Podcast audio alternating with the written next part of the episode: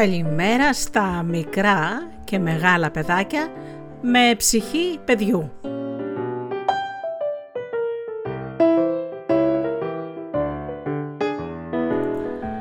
Είναι η εκπομπή Φωτεινά Καλημεράκια με τη Γεωργία και τη Γεωργία Αγγελή στο μικρόφωνο.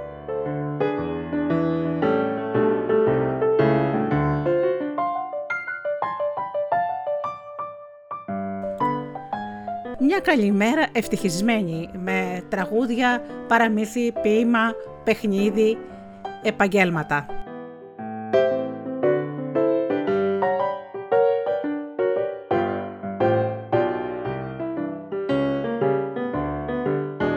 Για να ξεκινάμε τη μέρα μας όμορφα, με όμορφα μηνύματα και χαρά. Πάμε λοιπόν σε ένα τραγουδάκι και αμέσως μετά ξεκινάμε με το παραμύθι που σήμερα όμως σας έχω μυθολογία. Σκανδιναβική μυθολογία. Πάμε όμως πρώτα το τραγούδι.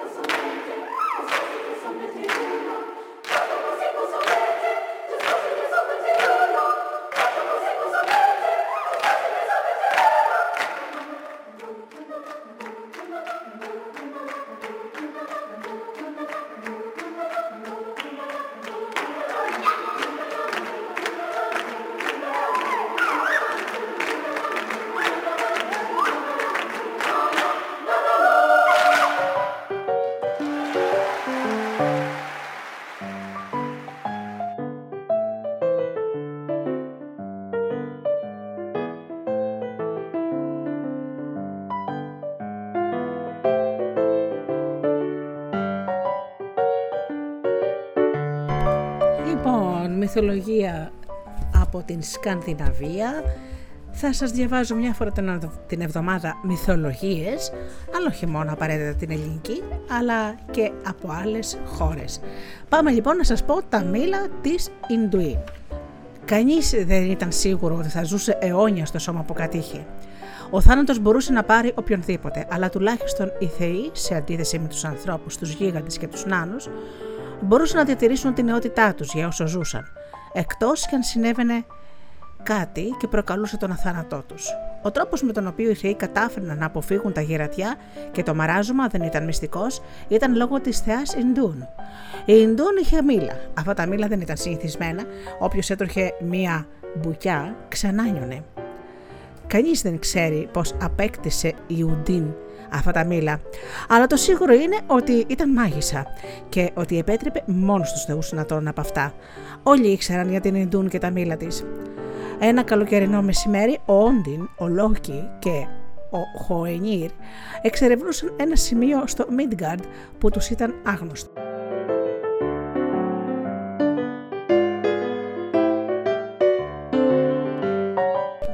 Ο Όντιν ήταν γενναίος, ο συνήθως, ο Λόκι ήταν πονηρός, ο συνήθως και ο Χοενίρ ήταν σιωπηλός, επίσης ο συνήθως. Θυμηθείτε ήταν Εσύρ, αδερφός του Όντιν και είχε σταλεί να κατοικεί μαζί με τους Βανίρ μετά τον πόλεμο μεταξύ των θεών. Ο Χοενίρ έπαιρνε σωστές αποφάσεις για τους Βανίρ, αλλά μόνο όταν είχε τη βοήθεια του Μιμίρ. Όταν ήταν μόνος του, κρατούσε το στόμα του κλειστό και οι τρεις θεοί βάδιζαν όλη μέρα. Ακολουθούσαν ένα παγαμένο ριάκι γεμάτο βότσαλα μέχρι που έφτασαν σε μια κοιλάδα. Εκεί συνάντησαν ένα κοπάτι βόδια. Για καλή τους τύχη, αφού είχαν πεινάσει, σαλίκι. Ο Λόκι σκότωσε ένα βόδι και ο Όντιν με τον Χοενίρ άναψαν φωτιά για να το ψήσουν. Η μυρωδιά ήταν ακαταμάχητη. Όμως κατά κάποιο μυστηριώδη τρόπο το κρέας δεν ψινόταν. Ο σοφός Όντιν μάντεψε το πρόβλημα. Κάποιος κάνει κάτι εναντίον μας. Εγώ, ακούστηκε ένα κρόξιμο από, τα, από το κλαδί μιας βελανιδιάς από πάνω τους. Οι θεοί κοίταξαν ψηλά και είδαν ένα τεράστιο αϊτό. Θα πρέπει να αφήσετε να φάω εγώ πρώτος. Ό,τι μείνει θα μαγειρευτεί στην εντέλεια και θα μπορείτε να το φάτε. Καθώς δεν είχαν άλλη επιλογή, οι θεοί συμφώνησαν. Ο Ετός κατέβηκε κάτω και άρχισε να τρώει το ένα πόδι και μετά το δεύτερο. Μετά έφαγε το μισό στήθος. Μετά το άλλο μισό. Ε, τι θα έμενε για αυτούς. Έξαλλος ο Λόκι τρύπησε το τεράστιο πτηνό με το δόρυ του. Ο Αϊτός έκρωξε και πέταξε, με το δόρυ ακόμα στην καρδιά καρφωμένο πάνω του και τον Λόκι να κρέμεται από αυτό. Ο Λόκι δεν μπορούσε να τα αφήσει. Το δόρυ είχε κολλήσει στο χέρι του και ο Αϊτός πέταξε κοντά στο έδαφος και έσερνε τον Λόκι κάτω. Πέτρες και αγκάθια έσκιζαν τα πόδια και τις πατούσες του μέχρι που μάτωσαν.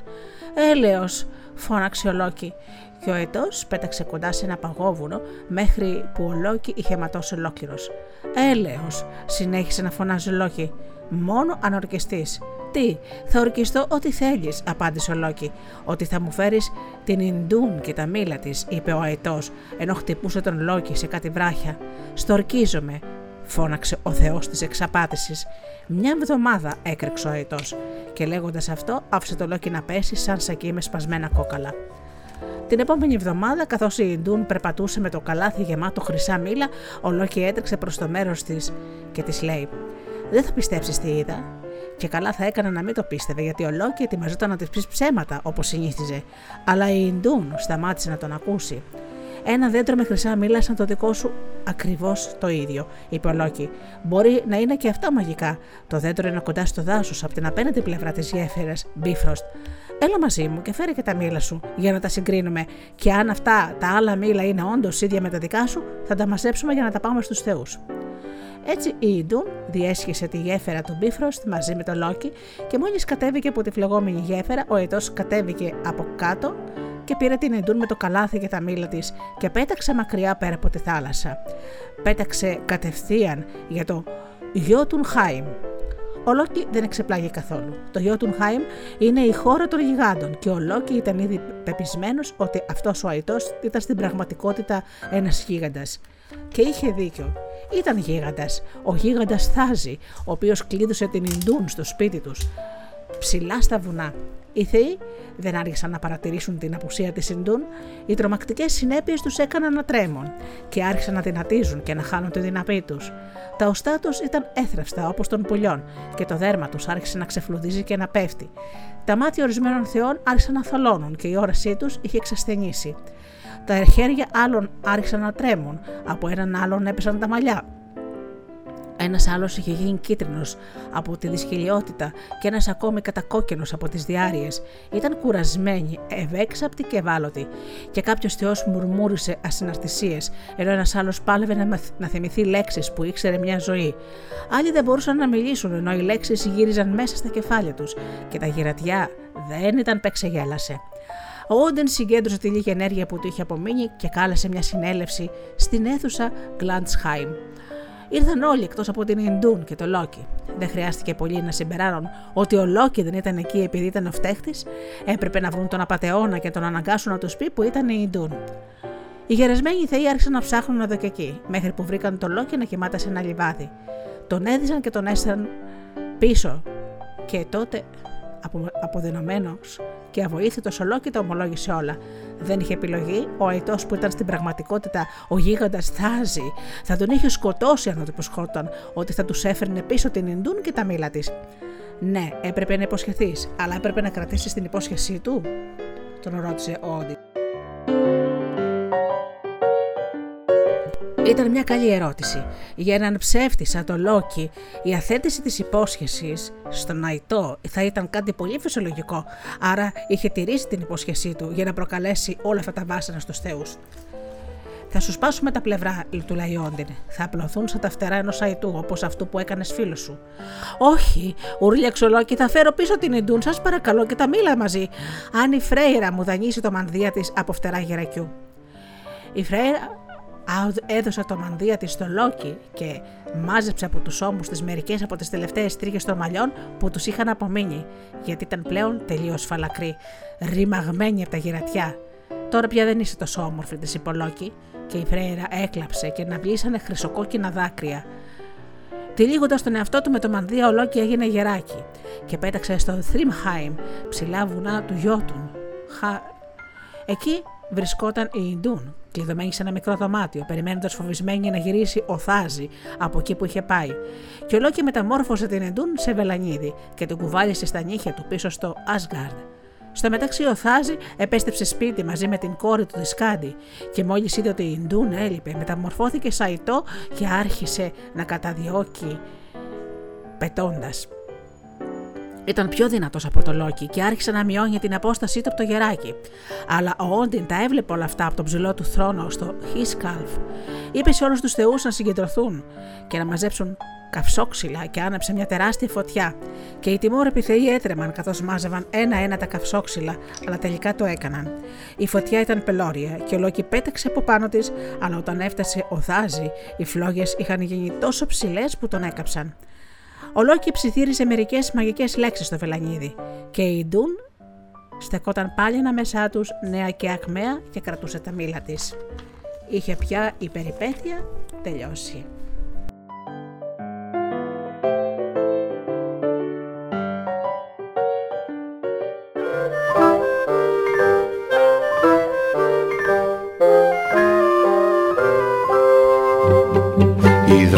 Πεταλούδα με φλόγερη μουσούδα. Κατέβηκε στον κήπο μα έτυχε να λείπω. Η δράκολη μπελούλα κι ας είναι τόσο δούλα ξεφύσηξε με χάρη και έκαψε το πουρνάρι.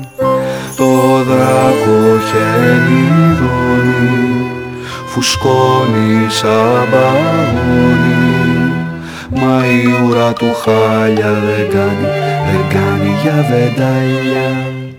Μα η ουρά του χάλια δεν κάνει, δεν κάνει για βεντάλια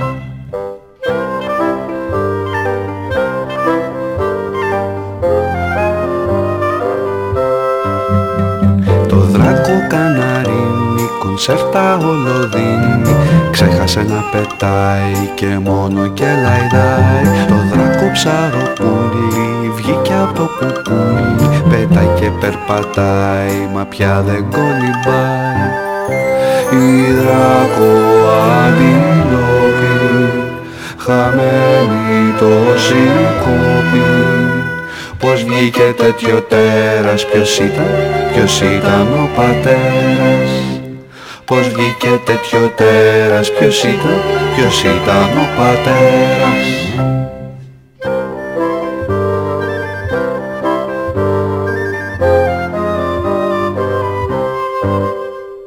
Η δράκο σαλαμάντρα σκαρφάλωσε στη μάντρα Ξεγέλασε το σκύλο και έφαγε το μήλο. Η δράκο κουκουβάγια παρέθηκε τα μάγια Και κάνει στα σχολεία δράκο ζωολογία Το δράκο περιστέρι σαν να ήταν πέφτα αστέρι αν πέσεις στην αυλή σου ό,τι ό,τι ποθείς ευχή σου αν πέσεις στην αυλή σου ό,τι, ό,τι ποθείς ευχή σου.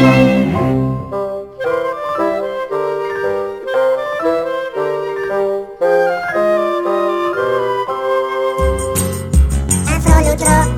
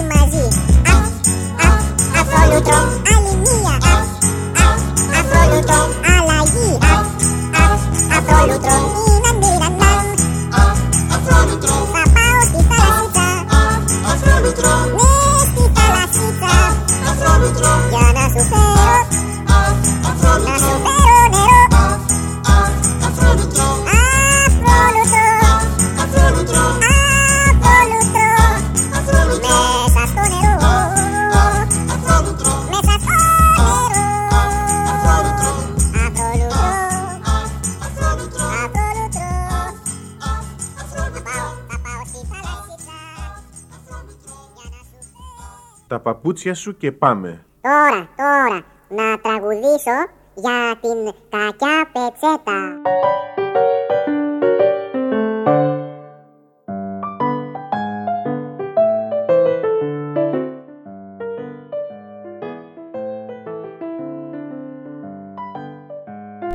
Χαίρομαι που σας άρεσαν το, το τραγούδι του Νέστορα, γιατί αυτό το καλό παιδάκι ο Μάριος δεν το είχε ξανακούσει. Λοιπόν, Μάριο, ο Νέστορας είναι ένα από τα καλύτερα παιδικά CD και να ξέρεις ότι στις εκπομπές μου θα έχει πολλά αστεία τραγούδια με τον Νεστοράκο. Λοιπόν, πάμε τώρα να διαβάσουμε ένα ποίημα του Κώστα Κρυστάλλη του καλύτερου ποιητή που είχαμε ποτέ. Να πω παιδιά μου που δεν ξέρετε ίσως ότι ο Κρυστάλλης έγραψε ένα υπέροχο ποίημα που αναπαριστά το κέντημα μιας κοπέλας και πολλοί, πολλοί, πολλοί το αντιπαραβάλλουν με το κεφάλαιο αυτό της Ηλιάδος όπου ο Όμηρος περιγράφει τις παραστάσεις πάνω στην ασπίδα του Αχιλέα. Τόσο πολύ ακριβής, υπέροχη και φανταστική. Από αυτό λοιπόν το ποίημα, το οποίο βέβαια είναι τεράστιο, εγώ θα σας διαβάσω η ποδιά της Μαριός. Πλένει Μαριός στον ποταμό, πλένει τις φορεσιές της και οι μορφιές της λάμπουνε και στράφουν στο κορμί της, αράδες τα σημόκουμπα και αράδες τα γιορτάνια και στα καθάρια τα νερά τα πόδια της ασπρίζουν και σαν να με τριαντάφυλλα και γάλα ζυμωμένα Παίρνουν εκεί δε πιστικοί και κυνηγοί διαβέλουν, και άλλοι τη λένε λιογέννητη, και άλλοι τη λένε νεράιδα. Πέρασε και ένας σταυραϊτό, πέρασα πάνω-πάνω, και σαν νοιάστηκε και αυτός στην ομορφιά της κόρης, χαμήλωσε στον ποταμό και αρπάζει την ποδιά της. Τη λαχουριά της στην ποδιά τη χρυσοκετημένη, που είχε ξομπιάσει απάνω του στον ουρανό μετάστρα, και σκούζει άμερη μαριό και κλαίει την ποδιά της. Ο σταυραϊτό μεσουρανής χάθηκε μέσα στα στέρια. Σε λίγες μέρες ύστερα ταράχτηκε η χώρα, παγάνα πήραν τα φωτιά του βασιλιά οι ανθρώποι και δείχνουν στις λιγερές ποδιά γεμάτη μια αστέρια.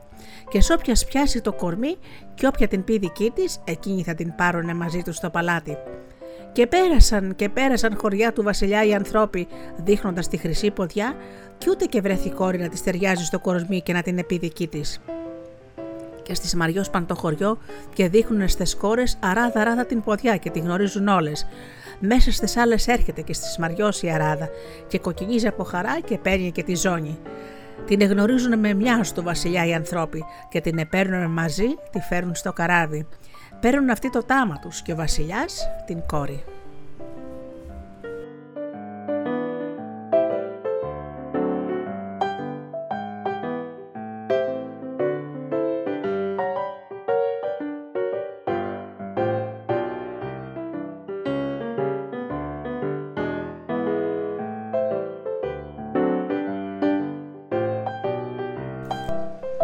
Λοιπόν, μιας και λέγαμε λοιπόν τώρα για πλήστρο, συγγνώμη στο ποίημα,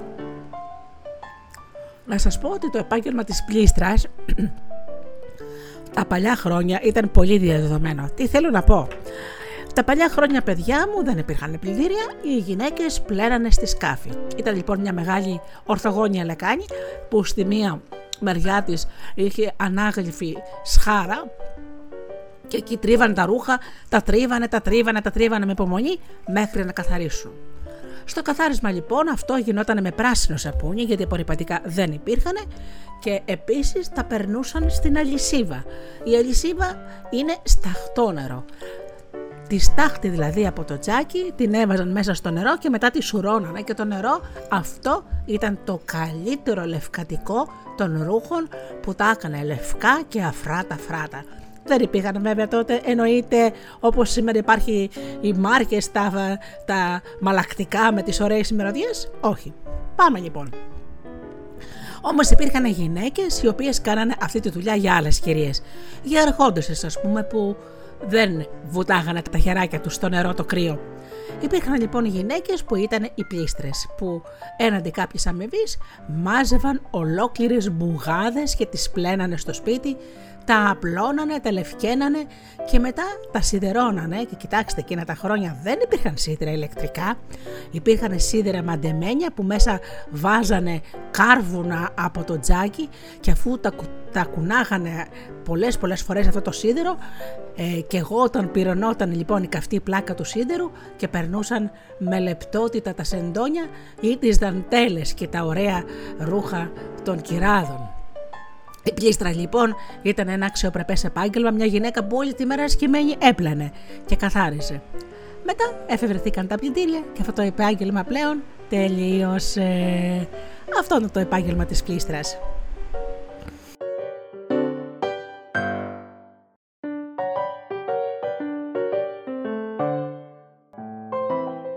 Και τώρα θα σας πω ένα παλιό παιχνίδι που λέγεται κούτσο και λαϊδίτσα. Λοιπόν, συνήθως παίζεται από κορίτσια. Φτιάχνουν ένα πολύ μεγάλο αλόνι και αφού βάλουν κουρμπανιά, το κορίτσι που μένει τελευταίο τα φυλάει. Από την αρχή γίνεται συμφωνία, αν επιτρέπεται ο παίκτης να αλλάζει πόδι ή όχι, και ύστερα αρχίζει το παιχνίδι. Το κορίτσι που τα φυλάει περπατάει στο ένα πόδι και προσπαθεί να πιάσει τα άλλα τρέχοντας κουτσό τα άλλα όμως τρέχουν ολογυρά της, προσέχοντας όμως να μην βγουν έξω από το αλόνι γιατί καίγονται. Αυτό το κορίτσι που τα φυλάει καταφέρει να πιάσει κάποια στιγμή ένα άλλο, τότε εκείνο τα φυλάει παιδιά μου. Δηλαδή, με λίγα λόγια, αν καταλάβατε καλά, πρέπει να κυνηγάει τους άλλους κουτσό, στο ένα πόδι. Λοιπόν, αν μέσα στη συμφωνία είναι πως επιτρέπεται να αλλάξει πόδι όταν κουραστεί, τότε πριν αλλάξει λέει φτούκας και μόλις αλλάξει γίνεται ξεφτούκας. Τις ίδιες λέξεις χρησιμοποιούν και τα άλλα παιδιά όταν θέλουν να σταματήσουν προσωρινά το παιχνίδι για να ξεκουραστούν. Αυτό είναι λοιπόν η κούτσο και λαϊδίτσα. Και πρέπει να σας πω αγαπημένα μου παιδιά ότι υπάρχει ένα υπέροχο βιβλίο της Μαρούλας Κλιάφα και της Ζωής Βαλάση ε, που λέγεται «Ας παίξουμε». Και αυτές λοιπόν οι δύο εξαιρετικές κυρίες του πνεύματος, ε, της Μαρούλας Κλιάφα πολλές φορές έχω διαβάσει τα διηγήματά της καθώς και τη τεράστια συλλογή που έχει από τα θεσσαλικά παραμύθια τα οποία γραφτήκανε νομίζω τη δεκαετία του 70 από, από μαγνητοφώνησε εκείνα τα χρόνια δηλαδή μαγνητοφωνούσε από γέρους ηλικιωμένους τα παραμύθια στην τοπική διάλεκτο ε, και της ε, Θεσσαλίας μια υπέροχη συλλογή η οποία δυστυχώς δεν υπάρχει πια. Εγώ την ε, ανείχνευσα και την πήρα σε ένα παλαιοπολείο. Πολύτιμη συλλογή. Η ζωή Βαλάση πάλι είναι πασίγνωστη για τα ωραία της ε, παραμύθια, βιβλία. Ένα από τα αγαπημένα μου είναι οι μεταμορφώσεις. Αυτές λοιπόν οι δύο εξαιρετικές κυρίες ε, φτιάξανε μια ωραία συλλογή που λέγεται «Ας παίξουμε πάλι» και την εκδώσανε έχοντας μέσα όλα τα παιχνίδια της Αλάνας και της γειτονιάς που πεζόντουσαν πριν από πολλά πολλά πολλά χρόνια.